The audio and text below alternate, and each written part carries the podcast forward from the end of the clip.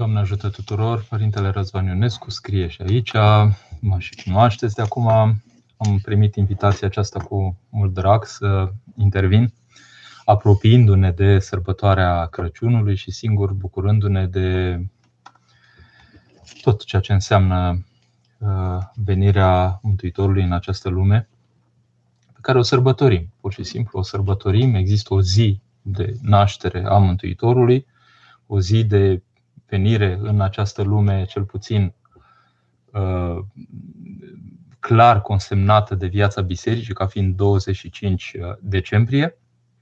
Și sigur, titlul uh, intervenției mele din seara aceasta mi-a fost și propus, l-am și modificat un pic. Cum te domâni șansa de a, invita, de a fi invitați de Hristos la ziua Lui, ținând cont de faptul că în clipa când e ziua cuiva, suntem invitați. Da? Acum, vă și provoc un pic cu titlul acesta pentru că sigur există și o pildă evanghelică acolo cu cei care sunt invitați la o nuntă și nu onorează, pur și simplu. Adică venirea lui Dumnezeu printre oameni este un eveniment atât de bulversant pentru întreaga umanitate, pentru că Dumnezeu însuși dă răspuns la starea de lucruri la care a ajuns omenirea, prin însăși venirea Lui. Și lucrul acesta se produce pentru că există o persoană în această lume care îl primește, îl primește ca nimeni altul și această persoană este Maica Domnului. Da?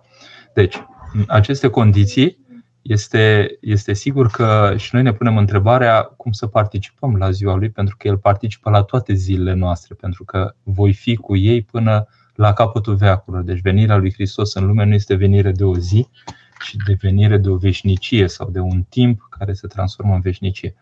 Uh, noi nu suntem aici ca să filozofim pe marginea uh, posibilității noastre de a fi cu Hristos. Posibilitatea noastră de a fi cu Hristos este o evidență că există prin viața bisericii, de a există biserica, pentru că Mântuitorul a venit în lume și vrea ca oamenii să aibă parte de el. Există o zi a lui, și aici sunt niște pomeni, niște Uh, polemi, polemici, așa, niște dispute interesante despre, chiar acum am uitat pe un material, dacă au furat creștinii Crăciunul din păgânism. Da? Și e cineva care intervine foarte bine. Mi-a plăcut uh, așa cum, cum pune problema, este un uh, patrolog, teolog, în sfârșit englez, uh, și arată foarte clar că nu aveau ce să ia Uh, creștinii, pentru că dacă erau sărbători păgâne înainte, în orice caz erau sărbători locale, nu era ceva generalizat, uh, oamenii sărbătoreau păgânismul lor în diverse echipuri cu diverse zeități în diverse locuri. Doi, nu se potrivește nici măcar o dată de sărbătoare dinainte păgână cu sărbătoarea creștinismului.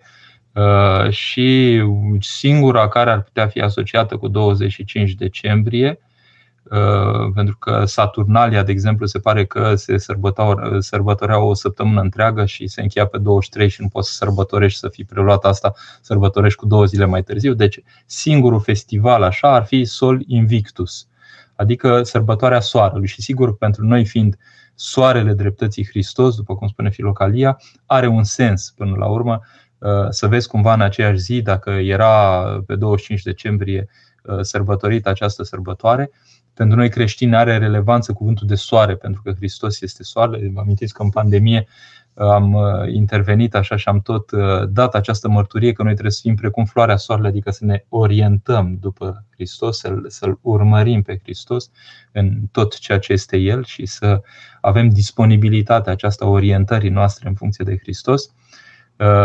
Și vedeți, ar fi singura, să spunem, sărbătoare păgână dinainte, pe 25 decembrie, dar cel mai probabil, uh, spune autorul de aici, este că uh, sărbătoarea aceasta este mai curând invers, că păgânii mută un festival peste cel uh, creștin.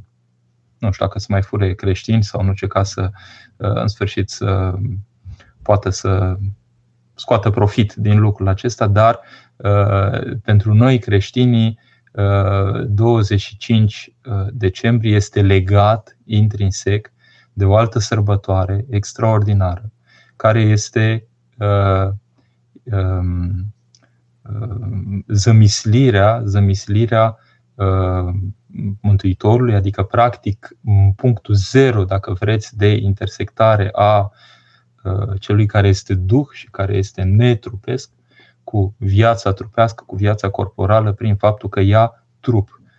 Și aceasta este buna vestire. Da? Deci buna vestire, 25 martie și sigur că 9 luni mai târziu este 25 decembrie. Deci ca să ne fie limpede că într-o viziune, hai să spunem, de sarcină ideală, de parcurgere, să spunem, a omenescului, să spunem așa, uh, inclusiv în ceea ce privește o sarcină, 9 luni mai târziu, cu precizie, după 25 martie, este 25 decembrie, ziua de naștere a Mântuitorului. Deci, uh, e probabil și istoric să fie așa, dar în orice caz, ceea ce înțelegem este că biserica pur și simplu ne-a pus față către față uh, o întâlnire concretă cu firescul suprafiresc, ca să spunem așa, taina cea din veac ascunsă a întrupării lui Dumnezeu și a venirii printre noi. Bun. Deci avem ziua lui Hristos. Avem ziua de naștere a Mântuitorului. Și cum spuneam adineori, de ziua cuiva de naștere, oamenii sunt invitați, da? se invită. Cine se invită? Se invită prietenii. Da? Cum ajungem noi să, fim, să avem calitatea aceasta de prieten al lui Hristos astfel încât să ne simțim invitați. Și vă spuneam de pildă aceea evanghelică că la o nuntă, spunea Mântuitorul, când a fost chemați, cei care, așa fiecare spunea unul care uh, cinci perechi de boi și nu poate să vină că merge cu ei la câmp, altul că și-a luat soție, altul că nu știu ce. Uh, vedeți tot felul de pricini pentru care ratezi practic întâlnirea cu cel esențial. Și sigur că asta ne interpelează. Uh, pentru că Mântuitorul în clipa când face ceva pentru umanitate este primul care iubește, care dorește ca oamenii să fie prezenți la această întâlnire, pentru că este pentru ei această întâlnire. Da? Deci, în sensul acesta, uh, ar trebui să ne simțim toți invitați, pentru că, vedeți, acolo pilda aceea evanghelică spune să vină toți. Da? Și oamenii refuză și atunci spune, dă, mai dă o raită, așa mai dă o tură și cheamă pe toți cei care sunt peste tot și care uh, peste tot, adică și care nu sunt pregătiți așa, într câteva pregătiți, adică orb, șchiop și așa mai departe, în diverse stări, să spunem, de nepregătire. Cheamă și pe ei. Uh, pentru că în casa tatălui multe locașuri sunt, da? Și, și acolo au făcut o tură și încă mai era loc. De ce mai era loc? Ne punem întrebare. Pentru că locul meu contează. Locul dumneavoastră contează. Nu este un loc înlocuibil. Da? Fiecare avem o chemare unică care nu poate fi completată de chemarea altcuiva. Adică eu sunt unic și irepetabil în toată istoria neamului omenesc și istoria lumii și acest eu, cu acest eu vrea să aibă de-a face Hristos atunci când îmi adresează invitația să vin și să particip la viața, viața lui, cu viața mea și implicit să deschid viața mea către viața lui. Da? Deci, vedeți, revenind acum, dacă ar fi să considerăm așa un fel de aniversare, să spunem așa, a Mântuitorului, da? să o considerăm pe 25 decembrie, uh, o aniversare. Este pur și simplu venirea în lume din uh, pântecele Maicii Domnului, ieșirea în lume a Fiului lui Dumnezeu și începutul uh, lucrării lui Dumnezeu printre noi în această lume. Da? Deci, 25 uh, decembrie, ziua Mântuitorului, este ziua la care toți suntem chemați să participăm, pentru că doar pentru noi a făcut-o. Pentru noi s-a născut în lumea aceasta. Da? Mai că vedem că oamenii l-au primit diferit.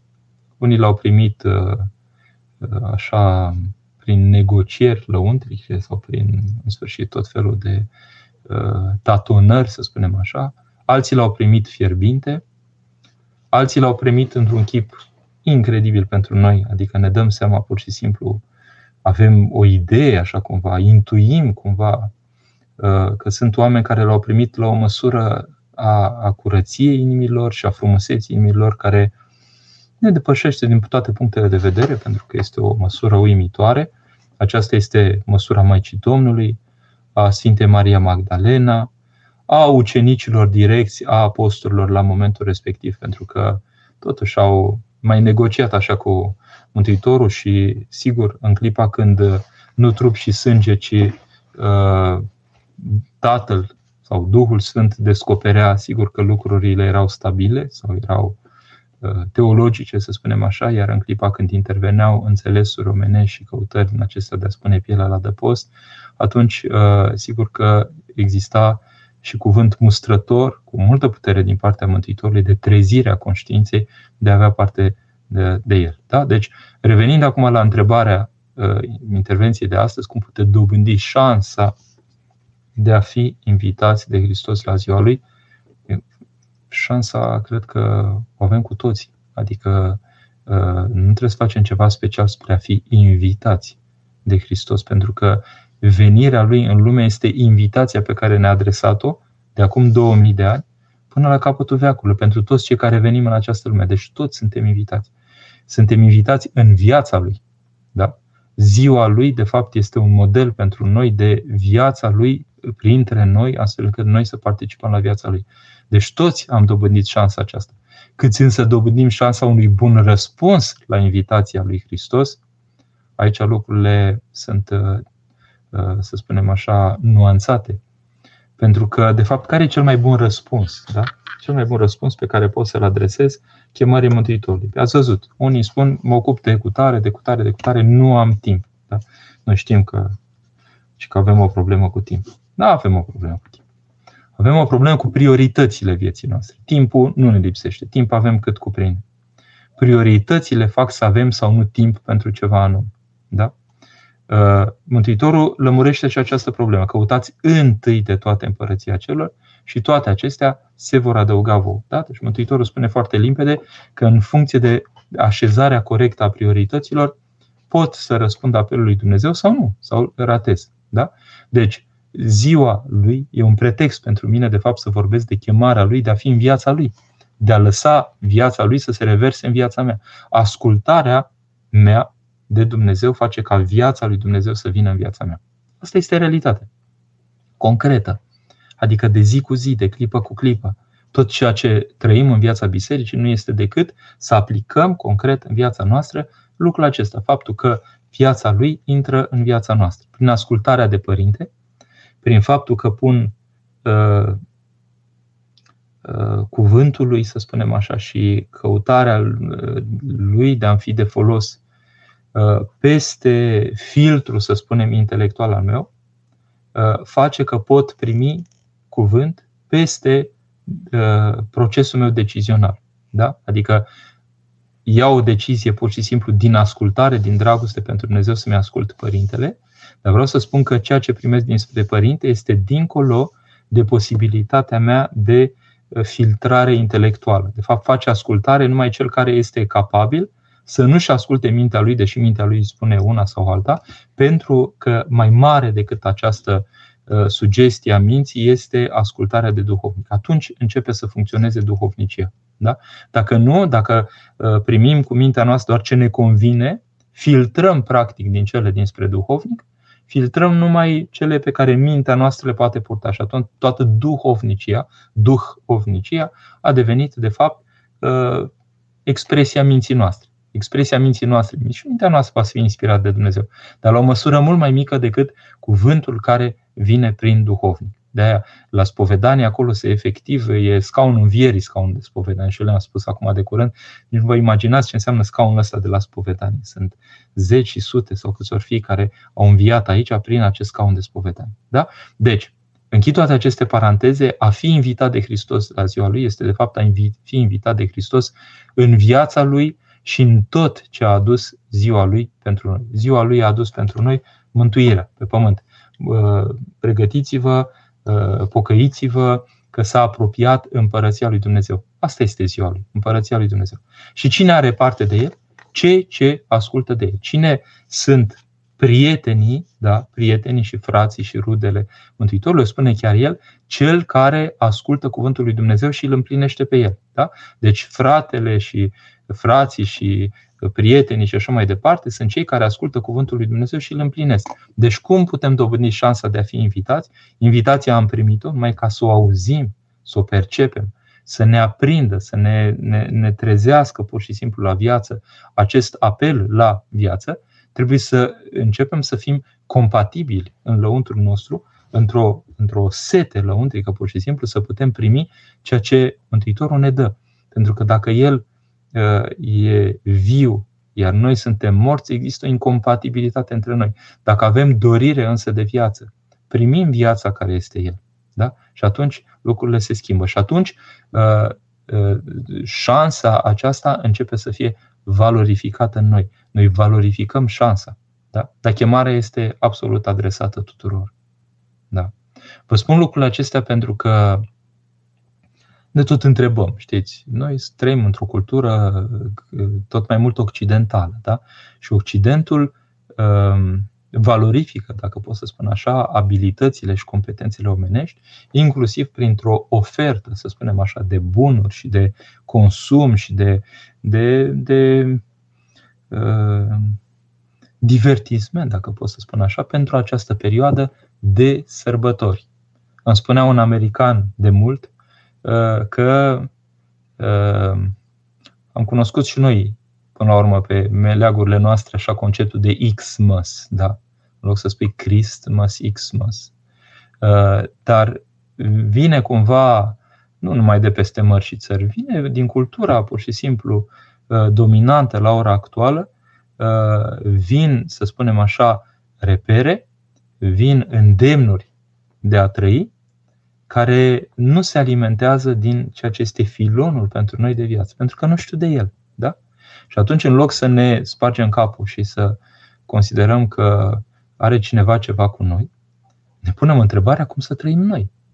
Cum putem dobândi șansa aceasta de a fi în pielea noastră invitați la, de Hristos la ziua lui și la viața lui. Da? Adică cum, cum, e, cum putem intra în chipul firesc al omului care face parte din prietenii care sunt în jurul lui? Asta e întrebarea noastră de creștini.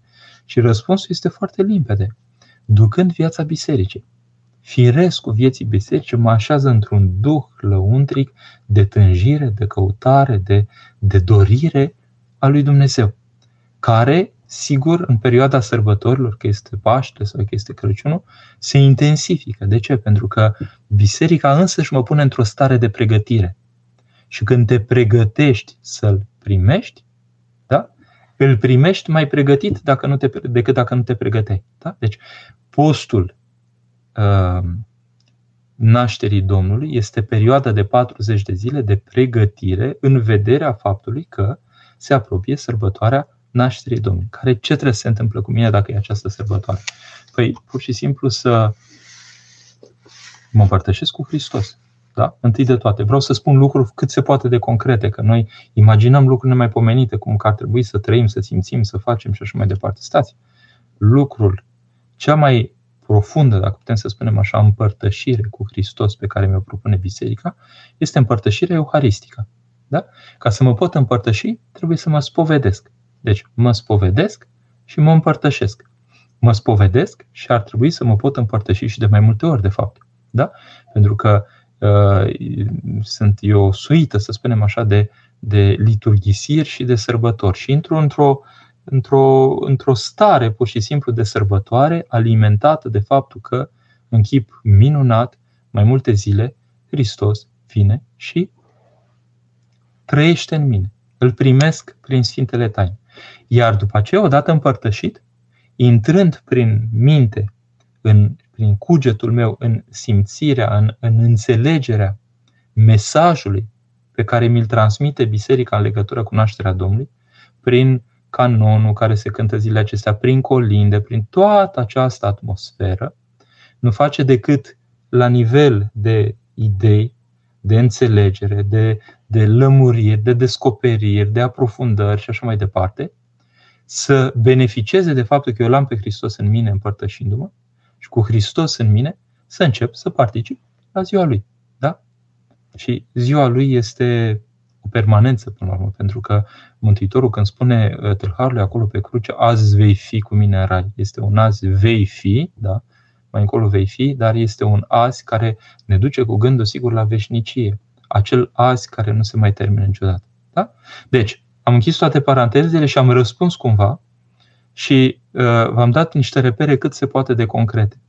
Uh, șansa de a fi invitați o avem cu toții, șansa de a-i răspunde de pe opoziția omului care se învrednicește, nu că merită, se învrednicește să poată participa la ziua lui, la viața lui, la taina lui, la tot ceea ce e el.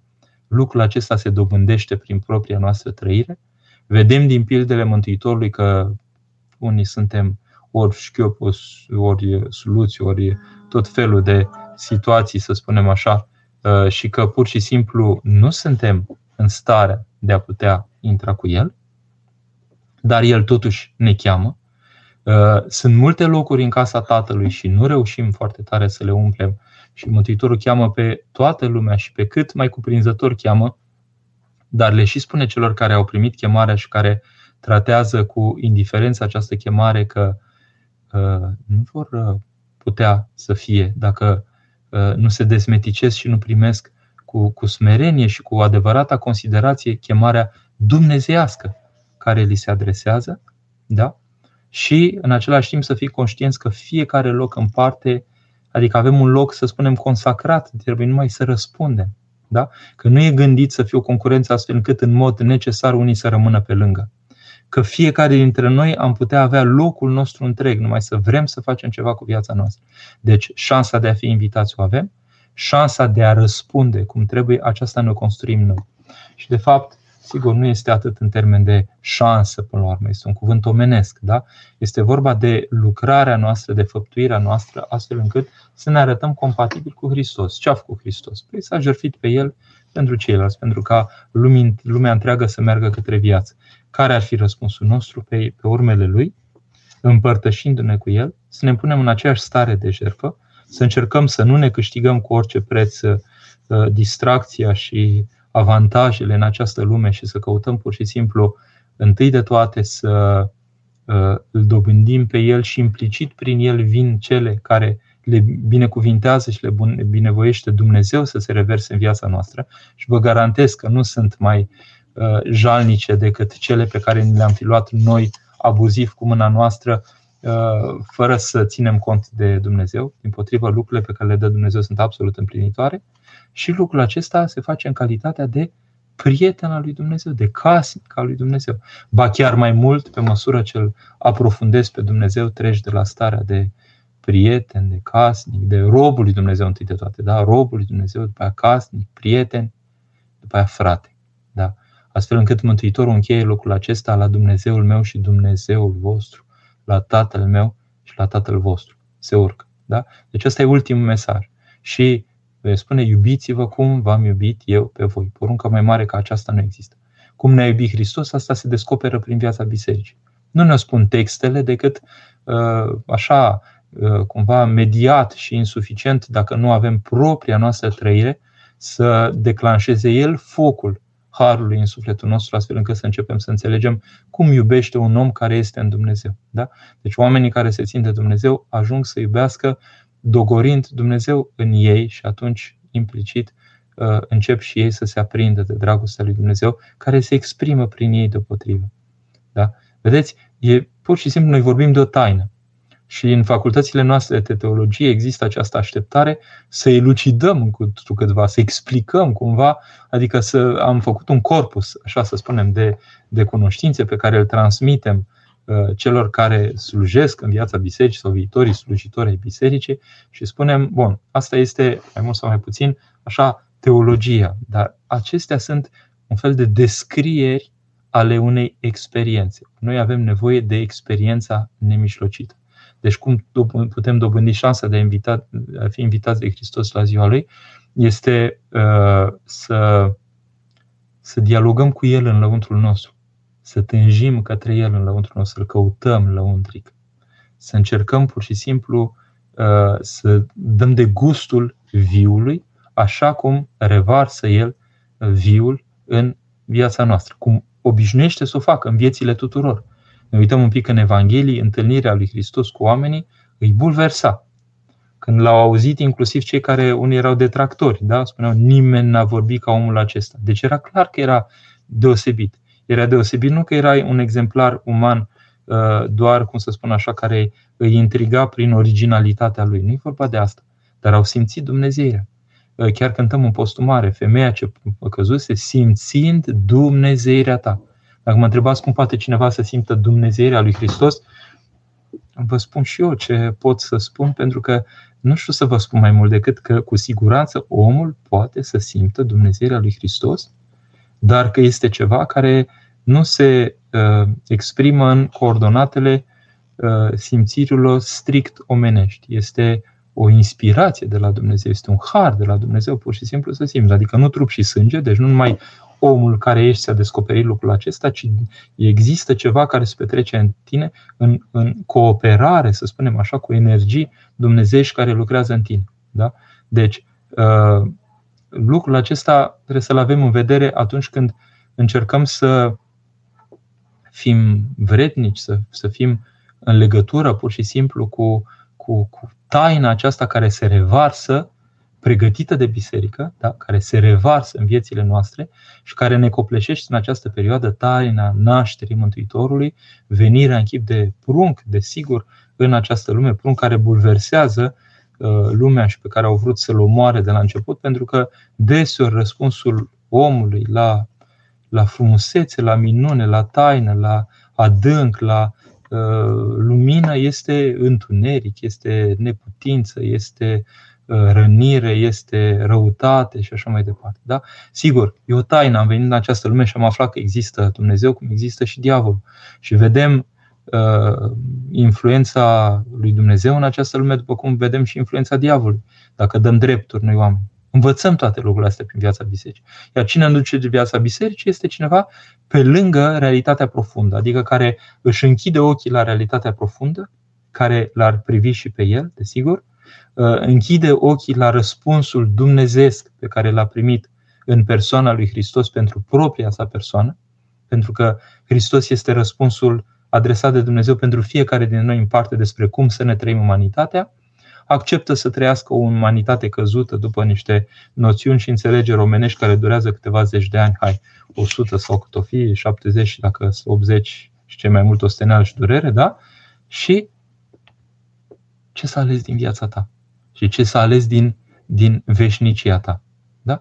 Bun, ca să încheiem, pentru că suntem la sfârșit, la sfârșitul uh, momentului meu de intervenție urmat de uh, dialog și de întrebările dumneavoastră, uh, cred că am spus cât se poate de limpede că 25 decembrie este ziua lui Hristos, ziua de venire în această lume, pentru că suntem la 9 luni fix după 25 martie, care este uh, ziua bunei vestiri și daul Maicii Domnului s-a transformat instantaneu în zămislirea uh, Fiului lui Dumnezeu, care începe uh, parcursul său din această lume spre a uh, crește ca om și a veni în mijlocul nostru. Da?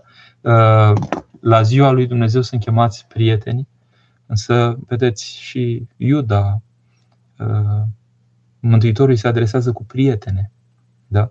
Adică prietenii lui Dumnezeu sunt chemați să fim noi toți, în funcție de răspunsul nostru, suntem, ne arătăm în ultima instanță prieteni sau nu. Da? Și deci, fiind toți chemați, unii răspundem și unii nu.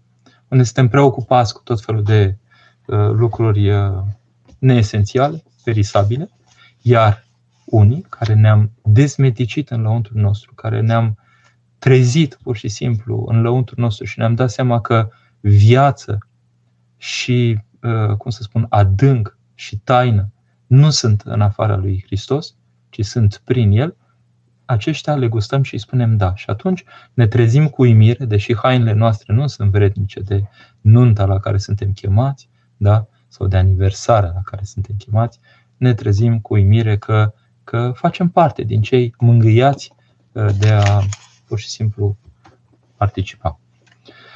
Bine, văd că deja vin întrebări, hai să uh, încercăm să le răspundem. Alexandra, ce facem când înțelegem rațional existența Domnului Isus, dar simțim că nu îl trăim?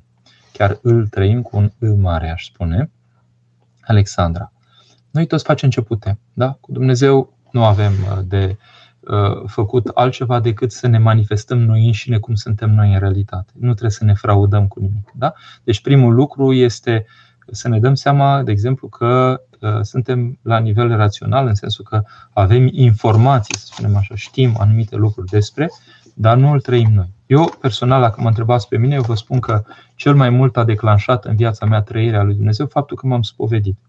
Adică făceam liste așa întregi de păcate. Când spun liste de păcate, da, era ceva așa, da, liste de păcate, uh, caiete, să spunem așa. Și pe măsură ce mă spovedeam, simțeam că în mine se face lumină, da? că se curăță mâlul. Mi-a luat vreun an așa când am început, între 22 și 23 de ani, atunci a fost convertirea mea la Dumnezeu. Și mi-a luat vreun an, deci credeam după prima spovedanie că am epuizat totul, a doua iar mi-au venit alte lucruri, după aia descopeream cu imire și cu, cu așa un fior în suflet și cu durere în suflet că mai făcusem altă prostie și altă prostie și altă prostie. Le notam, era o rușine teribilă să le spun, dar mă duceam, le spuneam, ăsta eram și încetul, cu încetul, încetul, cu încetul, am început să ies la lumină. E, spovedind așa, la un moment dat simțim în noi că se declanșează niște posibilități de a simți existența din jur diferit. Niște posibilități care nu se pot imagina cu mintea. Da? Adică nu putem cu mintea să funcționăm ca și cum am fi spovediți. Trebuie să avem experiența spovedirii ca să înțelegem cum poate funcționa un om spovedit. Dar un om care spovedește corect, autentic, adică spune toate păcatele și toate lucrurile care le apasă. Da? Eu, la primele spovedanii, ieșeam cu izbucnire de lumină în suflet, adică ieșeam bulversat de, și mai ușor fizic inclusiv, aveam senzația că pot să plutesc. Era ceva, ceva minunat. Doresc tuturor să trăiască lucrul acesta. Da? Deci, spovedindu-ne, începem să căpătăm să se dezvolte simțurile duhovnicești sau să se uh, iasă din alterare, să spunem așa, să se dezmeticească, să se trezească în lăuntul nostru. Și începem să-L trăim, de fapt, pe Dumnezeu. Pentru că cum e cu trăitul lui Dumnezeu? Orice om îl trăiește pe Dumnezeu în clipa când inima uh, începe să se curățească. De ce? Că Mântuitorul ne spune, fericiți cei curați cu inima, că aceia îl vor vedea pe Dumnezeu. Deci vederea lui Dumnezeu contemplarea lui Dumnezeu, simțirea lui Dumnezeu, trăirea lui Dumnezeu, da? vin prin faptul că curățăm inima. Deci, întâi de toate trebuie să curățăm inima. Asta o spun pentru oricine vrea să încerce ceva. După, deja după câteva spovedanii și spovedanii și, să spunem, uh, uh, una, două împărtășanii deja ca să avem un pic experiența și a curățirii lăuntrice și a primirii concrete a lui Dumnezeu în noi, Uh, se simte un bine în noi care este copleșitor față de binele pe care reușeam noi așa cumva să-l avem în sufletul nostru prin mijloace strict uh, așa naturale, să spunem. Da? Alexandra, asta este calea. Și să participăm la Sfânta Liturghie, duminică de duminică, cel puțin duminică de duminică. Deci, dacă vă spovediți și participați la liturghie și vă împărtășiți, să vedeți că începe simțirea lui Dumnezeu. Nu se poate altfel. Doina. Doamne ajută în perioada de la nașterea Domnului Isus Hristos și Bobotea se citește psaltirea respectivă a catiste pe care le avem în pravila zilnică, dar canonul înainte de Sfânta Împărtășan cele 12 rugăciuni perioada de la nașterea Domnului până la Bobotea, dacă ne împărtășim de mai multe ori. Doina, eu nu sunt un specialist în rânduieri. Da. Uh, dacă duhovnicul mi-așează o rânduială și o, o ascult pe aceea, nu greșesc. Pentru că ceea ce pune duhovnicul în viața mea nu merge numai după un calapod așa care e privitor la toată lumea, ci e ceva personalizat. Deci când am întărire dinspre duhovnic să procedez în chipul respectiv, atunci lucrurile sunt, sunt foarte limpezite. Da? Deci, după aia nu văd care este problema. Da, sunt Uh, după marile sărbători, în general, se spune că nu se citește psaltirea, dar vedeți, dacă am o ascultare de la duhovnic, am ascultare de la duhovnic. Uh, dar de ce nu se citește psaltirea? Pentru că intrăm în duhul acela al sărbătorii și pentru că acela este, hai să spunem, prioritar față de uh, o rugăciune, de altfel esențială pentru viața bisericii, care e psaltirea, care este mai penitențial. Însă ele, din punctul meu de vedere, nu se exclud, pentru că Uh, psaltirea, nu spunea Mântuitorul că să stăruie oamenii în cântări și în psalmi toată ziua. Da? Deci eu zic că e loc toată lumea. Dar cum vă spune duhovnicul? Și dacă ne împărtășim de mai multe, care e problema? Firesc e să mă împărtășesc, nu să nu mă împărtășesc. Da. Iar canonul, uh, înainte de Sfânta Împărtășanie, iar sunt duhovnici care dau binecuvântare să nu se facă cu canonul în întregime, de exemplu, da? nu fac în întregime, fac o parte, da? să fiu acoperit de o binecuvântare de duhovnic. Dumnezeu cu noi. Părinte, tot mai multe persoane devin rapid irascibile, răutăcioase, repetitoare, exploatatoare și tot mai mulți au gânduri negre de ucidere, suicid. Cum să-i ajutăm? Cum intervenim? Uh, aș spune că lucrurile sunt simple. Uh, ceea ce pot să fac pentru ceilalți este ceea ce trece prin trăirea mea. Da? Așa cum copiii n-au nevoie uh, de explicații din partea mea despre, adică pedagogia pe să nu fie atât explicativă și plină de informații, ci să fie prin propria mea trăire, să ilustrez prin ceea ce sunt eu, da? Uh, ceea ce vreau să duc către copii. Și atunci lucrurile sunt uh, foarte clare. Da? Deci, um, restul, faptul că văd astfel de persoane în jur, poate că și atrag un pic în jurul meu așa tot felul de posibilități din acestea, dar eu dacă sunt o persoană care este orientată da, uh, corect, lăuntric, prin viața duhovnicească, un om orientat corect este un om al veseliei, al bucuriei. Noi ne bucurăm pur și simplu, suntem într-o bucurie de viață. Da? Sigur, avem și îngrijorări, avem și tot felul de lucruri care vin asupra noastră, Uh, menționez aici cuvântul starețul Efrem, pentru mine este esențial acest cuvânt, este o diferență între pacea lui Hristos și liniște. Da? Liniștea este atunci când nu mai am prilejuri de neliniște, de neliniștire. Da? Deci liniștea este atunci când sunt lăsat în pace, dacă nu mai tulbură nimeni apa și aruncă pietre în ea, bun, e liniște. Bun. Uh, mai sunt și perioade așa favorabile în care ai mai puține prilejuri de neliniștire, dar în principiu dat fiind viețile noastre, cred mai puțin așa că suntem la dăpost. Dar pacea este a avea netulburarea inimii prin lucrarea Harului Dumnezeu în pofida uh, prilejurilor de neliniștire. Da? Deci, în clipa când întâlnesc persoane care nu sunt în bine în pielea lor, prin echilibrul pe care ar trebui să îl emane persoana mea prin cum sunt eu lucrător în Hristos cu toate ale mele, ar trebui să fiu un factor molipsitor în sensul luminos al lucrului pentru celălalt. Da? Asta e prima intervenție. Restul ar trebui, dacă aș putea să-i ajut, să ajungă cumva să se spovedească. Pentru că de la spovedanie începe învierea noastră. Nu spun numai vindecarea noastră, ci învierea noastră. Da? Maria, Doamne ajută, Părinte, cum să înțelegem Împărăția lui Dumnezeu este în lăuntrul vostru. Păi e foarte simplu, da?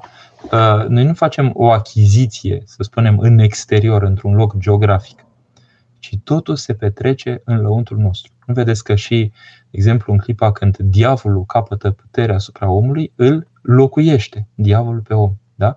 Când Dumnezeu este chemat în viața omului, locuiește. Vom veni și vom locui în ei. E o taină, sigur. Uh, adică că e vorba de Duhul lui Dumnezeu sau că e vorba de Duhurile necurate, vedem această capacitate, între ghilimele, de a locui în om. Da? În funcție de ceea ce vrea să facă om. Un om care se sfințește este un om care își face casa sufletului său împărăția lui Dumnezeu. Adică vino în cămara ta, deci chemarea Mântuitorului este să ne retragem în cămara inimii noastre. Vedeți cuvântul ăsta cămare, e foarte frumos. Arată o smerenie a locului respectiv. Noi toți plecăm de la o stare de cămăruță în lăuntru, da? Dar după aceea, încetul cu încetul, cămăruța aceasta primește, precum ies la odinioară, manifestarea împărăției lui Dumnezeu. Adică Dumnezeu se stălășluiește în cămăruța aceasta, în ies la aceasta săracă.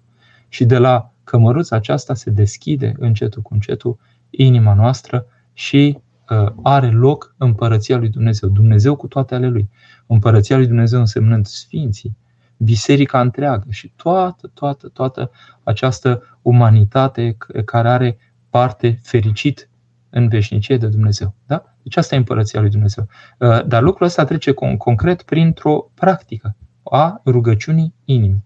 Inima mea trebuie să devină inima unui om rugător, să devină un om rugător privegheați și vă rugați, da? Rugați-vă neîncetat. Adică fiți în, coresponde, în, nu corespondență, în contact nemijlocit tot timpul cu împărăția cerurilor.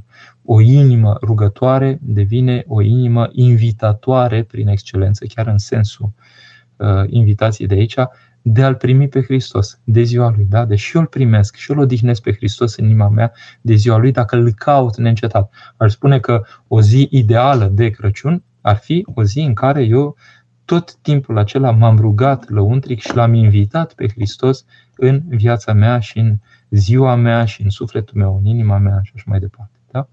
Daniel, părinte, am citit de ună zi o explicație matematică a nașterii Domnului în ziua de 25 decembrie, legată de diferența de vârstă între Ioan Botezătorul și Hristos, care de șase lui conform textului evanghelic. Și aceasta este a șasea lună pentru ea cea anumită stearpă. Cât de credibilă e o astfel de explicație? Da, pe corespunde cumva și cu buna vestire, da?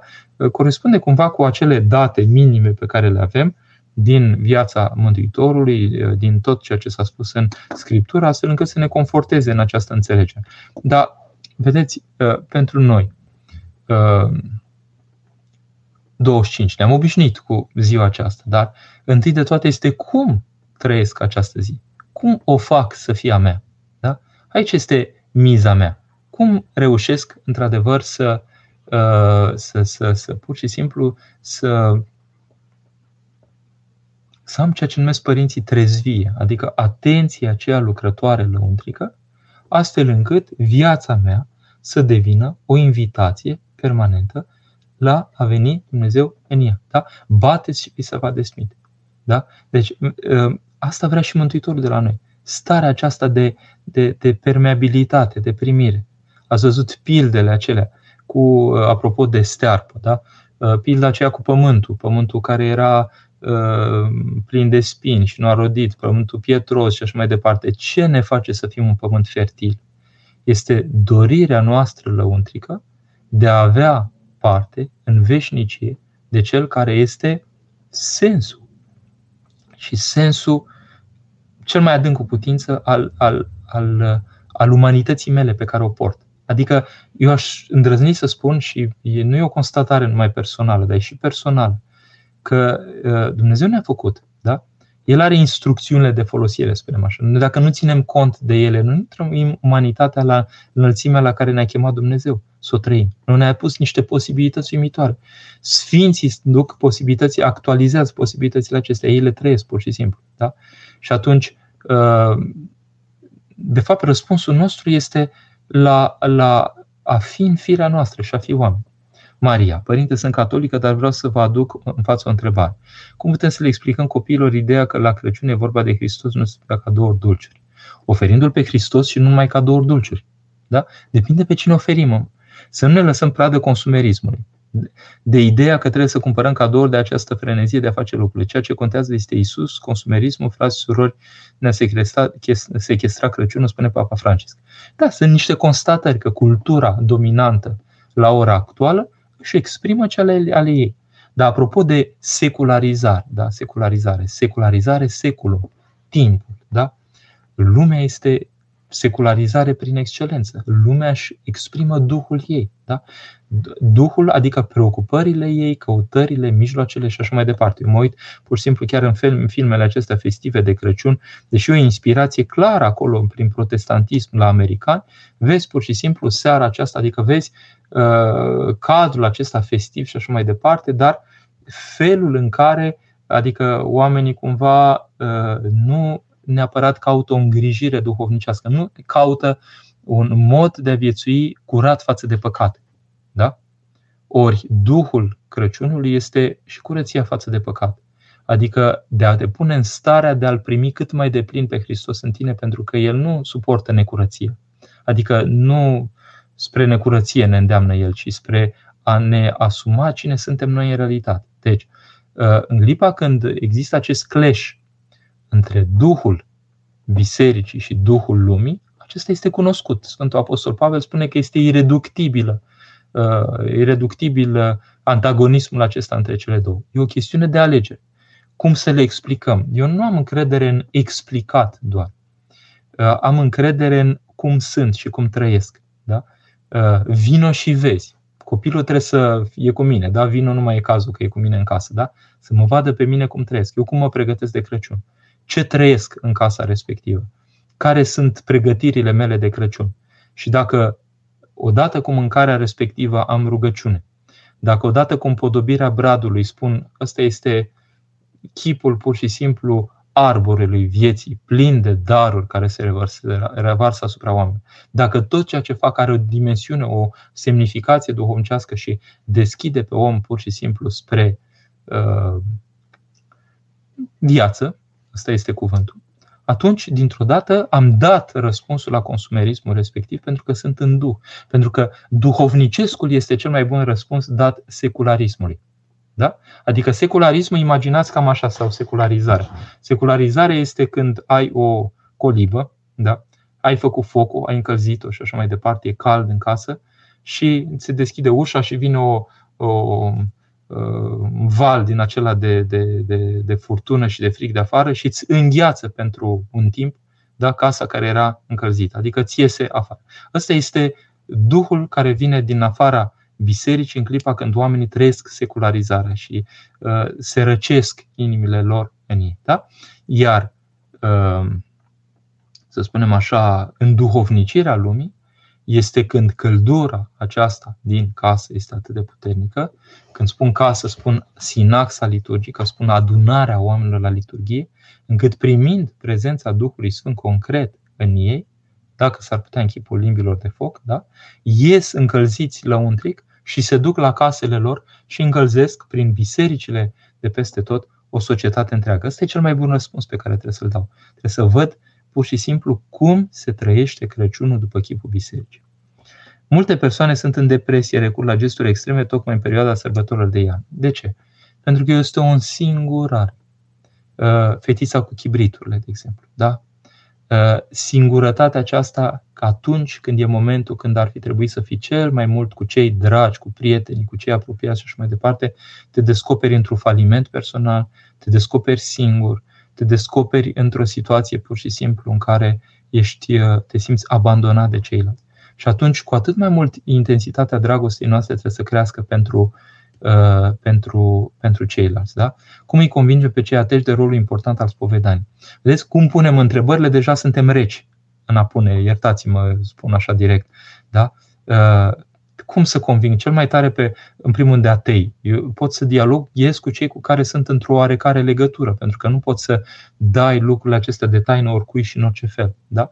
Dar uh, cu cineva care, cu care am cât de cât o legătură sufletească, pot să-i spun pur și simplu, dragul meu, primenirea casei te duce cu gândul la primenirea sufletului. Primenirea casei este că dai cu aspiratorul și dacă ai un robot din ăla care se mișcă singur bun, lucrurile se petrec și mai eficient, să spunem așa, nu fac reclamă la roboți, dar presupune că s-ar petrece mai bine, așa, uh, în ceea ce ne privește, în clipa când îți descarci sufletul, te primenești mai bine ca orice alt mijloc care stă în putința oamenilor. Pentru că este o taină.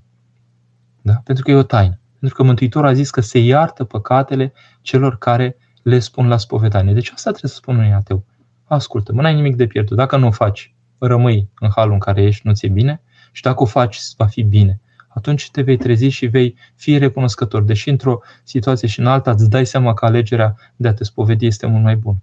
Da? Uh, și nu atât că să le explicăm, că noi ei au în cap că noi încercăm să-i convingem de ceva. Ce prostie! Noi încercăm să dăm mărturie prin dragostea pe care o purtăm oamenilor despre ceea ce ne-a fost nouă de folos, astfel încât să ajungem să fim la starea la care suntem acum. Da? Am citit astăzi într-o carte că proscomidiarul e de fapt peștera în care s-a născut Hristos. Cât de faină și profundă e analogia asta, Părinte, oare cine a inventat-o? Uh, să știți că în Ioan, în viața bisericii, lucrurile simțite pe care le trăim sunt deseori simboluri ale unor taine care s-au exprimat inclusiv istoric. Da? Deci, prin simboluri avem acces la realitatea nevăzută, în timp și spațiu. Uh, faptul că săvârșim azi Sfânta Liturghie este azi săvârșirea Sfintei Liturghii, dar aici și acum, pe o rază de, se petrece ceva care ține de împărăția lui Dumnezeu. Când spunem binecuvântată este împărăția Tatălui și Fiului Sfântului Duh, anunțăm solemn și căutăm să trăim și trăim ceva care ține de împărăția lui Dumnezeu. Dă-ne nouă să ne împărtășim cu tine mai cu adevărat în ziua cea neînsărată împărăției tale.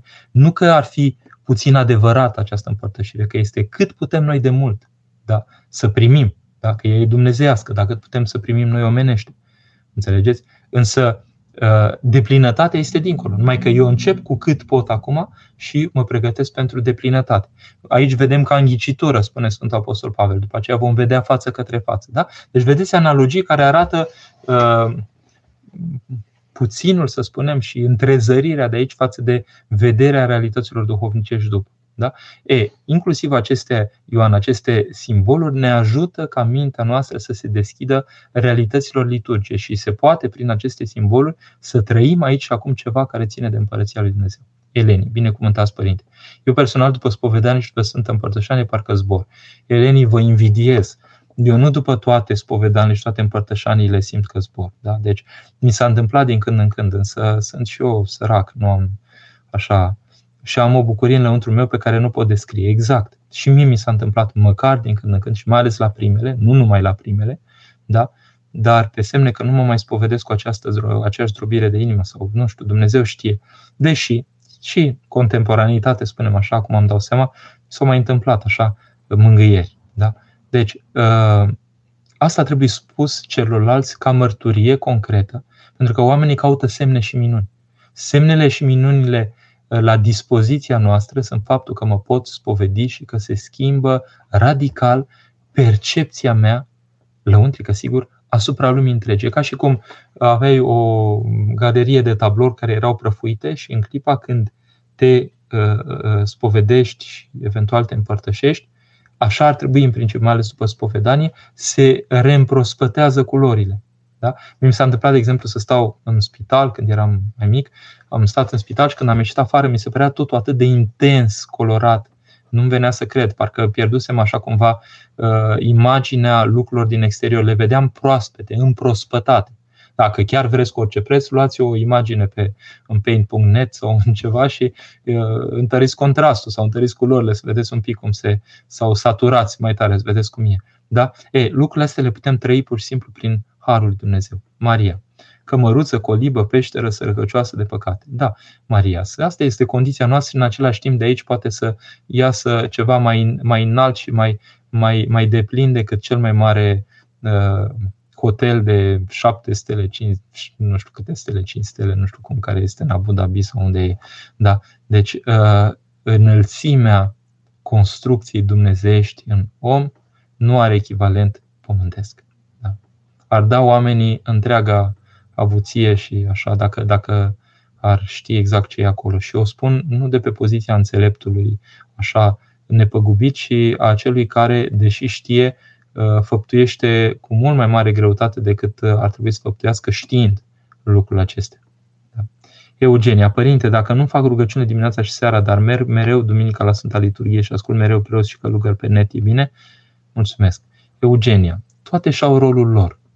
Uh, Mântuitorul nu spune rugați-vă dimineața și seara în fiecare zi. Niciodată nu a spus asta. Spune rugați-vă neîncetat. Da? Vă puteți ruga neîncetat. Uh, nu reușim să ne rugăm neîncetat. Dar, de exemplu, când l-am întrebat pe starul Țefrem ce să facă, nu reușesc să mă rog neîncetat, mi-a spus, pune început bun. Adică încearcă din nou să te rogi. Dacă pierzi rugăciunea, iar pune început și iar încearcă. Adică roagă-te cât mai mult. Acum, pe măsură ce au trecut ani, și văzând sporirea duhovnicească și darurile celor care de 20 de ani stăruie cu rugăciunea de când i-am cunoscut eu, și văzând la ce măsură au ajuns unii dintre ei prin ascultare și prin rugăciunea aceasta ca practică concretă în viața lor și limpezimea pe care au primit-o ca oameni, îmi dau seama că este extraordinar să fi pierdut timpul, între ghilimele pierdut timpul cu rugăciunea. Da? Uh, deci, uh, eu nu sunt atât de, eu nu sunt foarte cu minte așa, nu totdeauna fac rugăciunile de dimineață de seara așa în formula consacrată, deci mi-e drag să, să fac, dar uh, fiți cât de mult cu rugăciune. Eu, cam asta e canon, canonul, eu nu prea dau canoane, dar canonul, să spunem așa, canonul pe care îl dau în general oamenilor e să fie creștin, să fie un creștin normal măcar.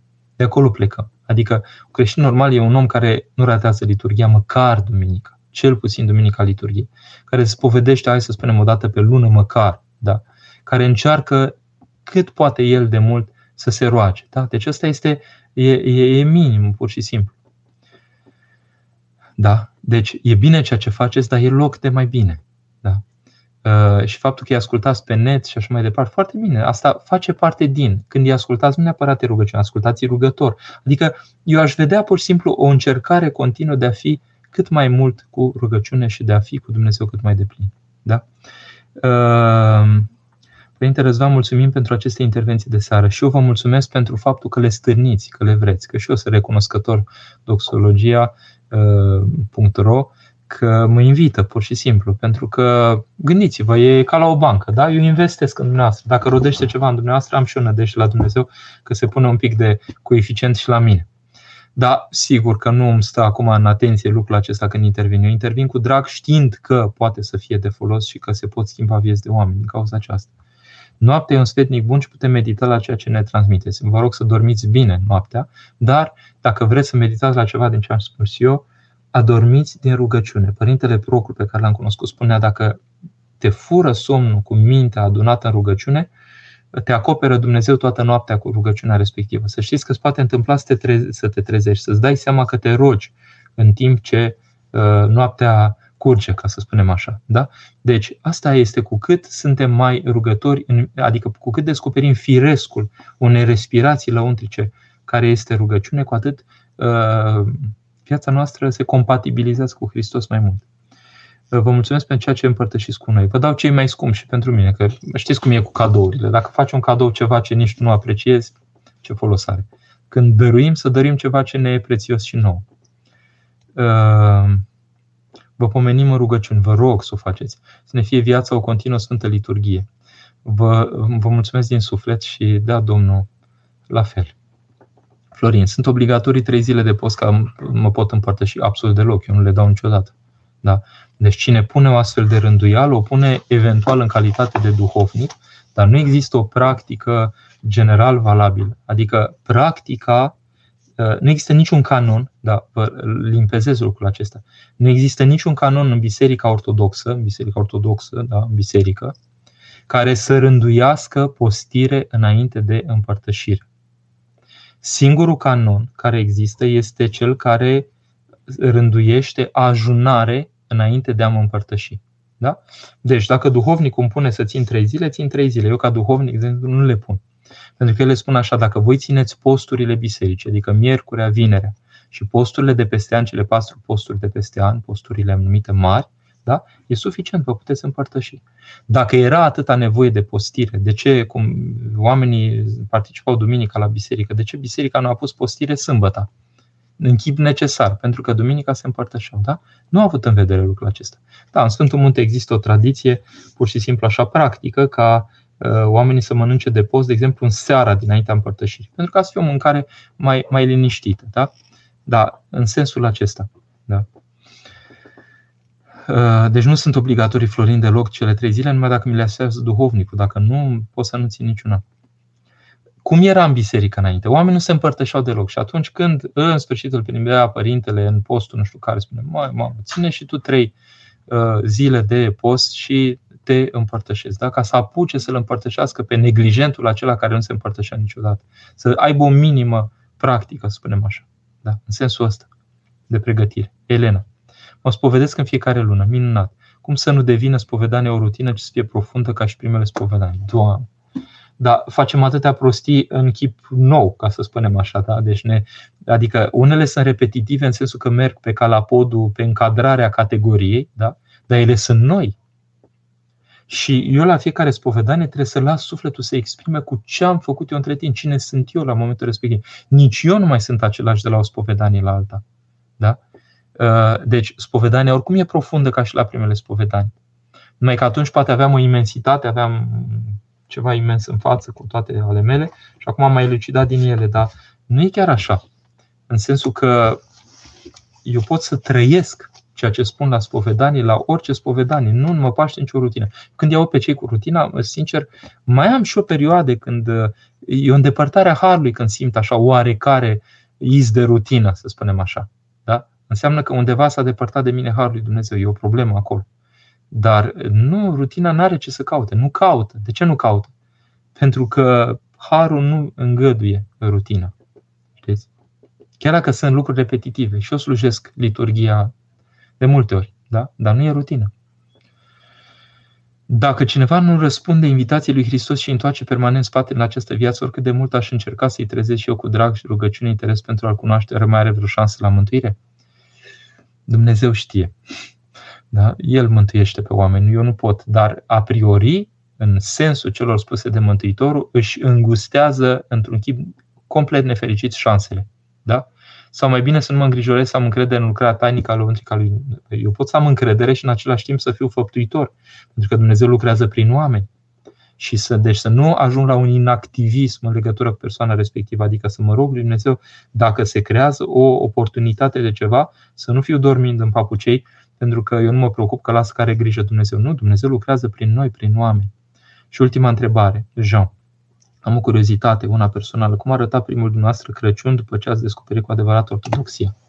Ha, ha, ha. Nu vă răspund la această întrebare, vă spun cum a arătat primul meu Paști. La început am negociat așa cu Dumnezeu în sensul că pe de o parte tângeam după el și mi-era sete, pe de altă parte obișnuințele mele păcătoase mă făceau să, să nu prea, deși îmi dădeam seama că că sunt jalnic, nu mă lăsam așa foarte ușor. Și, uh, bun, da, doream să mă țin, da, am început, eu, deci pentru păcatele mele mi-am zis de la început, nu se mai concepe să nu fiu duminica la liturghie. Deci am spus sistematic, duminica de acum sunt la liturghie. Numai că atunci când a fost convertirea mea, deci eram foarte neașezat, așa, și uh, era 1 mai în România și am plecat la mare. Dar am zis, când voi fi la 1 mai, voi merge undeva la biserică acolo. Și până la urmă, 1 mai, unde erau stațiunile astea, unde nu prea era nicio biserică, pe vremea aia nu prea era nicio biserică în anumite stațiuni, mă trezesc că n-am unde să merg. Și atunci m-am lenevit și am spus, bun, dacă n-am unde să merg, nu mai merg. Și am pierdut noaptea de Paște.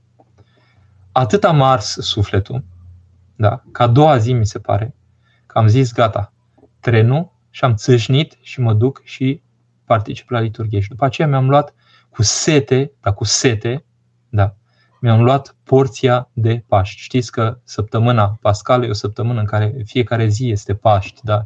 o săptămână de așa de, de, de, de zi pascală care închipuie pur și simplu veșnicia cumva, că fiecare zi este Paști și Uh, așa, e repetitiv și nu se mai termină. Da? Și spune acolo că creștinul se îndestuleze de Sfintele Taine. Eu nu aveam habar atunci, dar măcar să mă îndulcesc de atmosfera de Paști. Și atunci mi-am zis pentru toată viața, în vecii vecilor, nu o să mai îmi permit vreodată să lipsesc de Paști. Da? Pentru că am avut sete, pur și simplu, să trăiesc Paștile. Da? E, nu era Crăciunul, dar erau Paștile. Dar vă dați seama că și de Crăciun atunci am trăit ca de Paști. Da? De Paști în sensul de Paști descoperit cum se trăiesc Paști. Bine, vă mulțumesc pentru atenție și pentru drag și pentru așa și invitație și colaborare și ascultare și împărtășire de, de, de întrebări, de căutări, de gânduri. Vă doresc pur și simplu ca perioada aceasta să fie o perioadă de intensitate, de căutarea lui Dumnezeu, de simțire, de, de, de tindere, de tânjire către Dumnezeu, de îndrăgostire, dacă pot să spun așa, sau de tânjire îndrăgostită către Dumnezeu, uh, să nu imaginăm lucrurile, să nu le idealizăm, în sensul că nu suntem tot timpul și toți în nu știu ce stări așa de rai, dar ceea ce e sigur este că Dumnezeu nici nu ne-a promis lucrul acesta el pur și simplu vine în Ieslea săracă. Și Ieslea săracă suntem noi. Deci dacă vedeți sărăcie în jur și în suflet și așa mai departe, să știți că sunteți gata de primirea lui Dumnezeu în Ieslea săracă. Numai că în rugăciunea noastră să spuneți, Doamne, vino și în Ieslea mea săracă ca să-mi bucur pur și simplu viața și, și existența și să mă faci fericit. Bine, sărbătorile cu bucurie.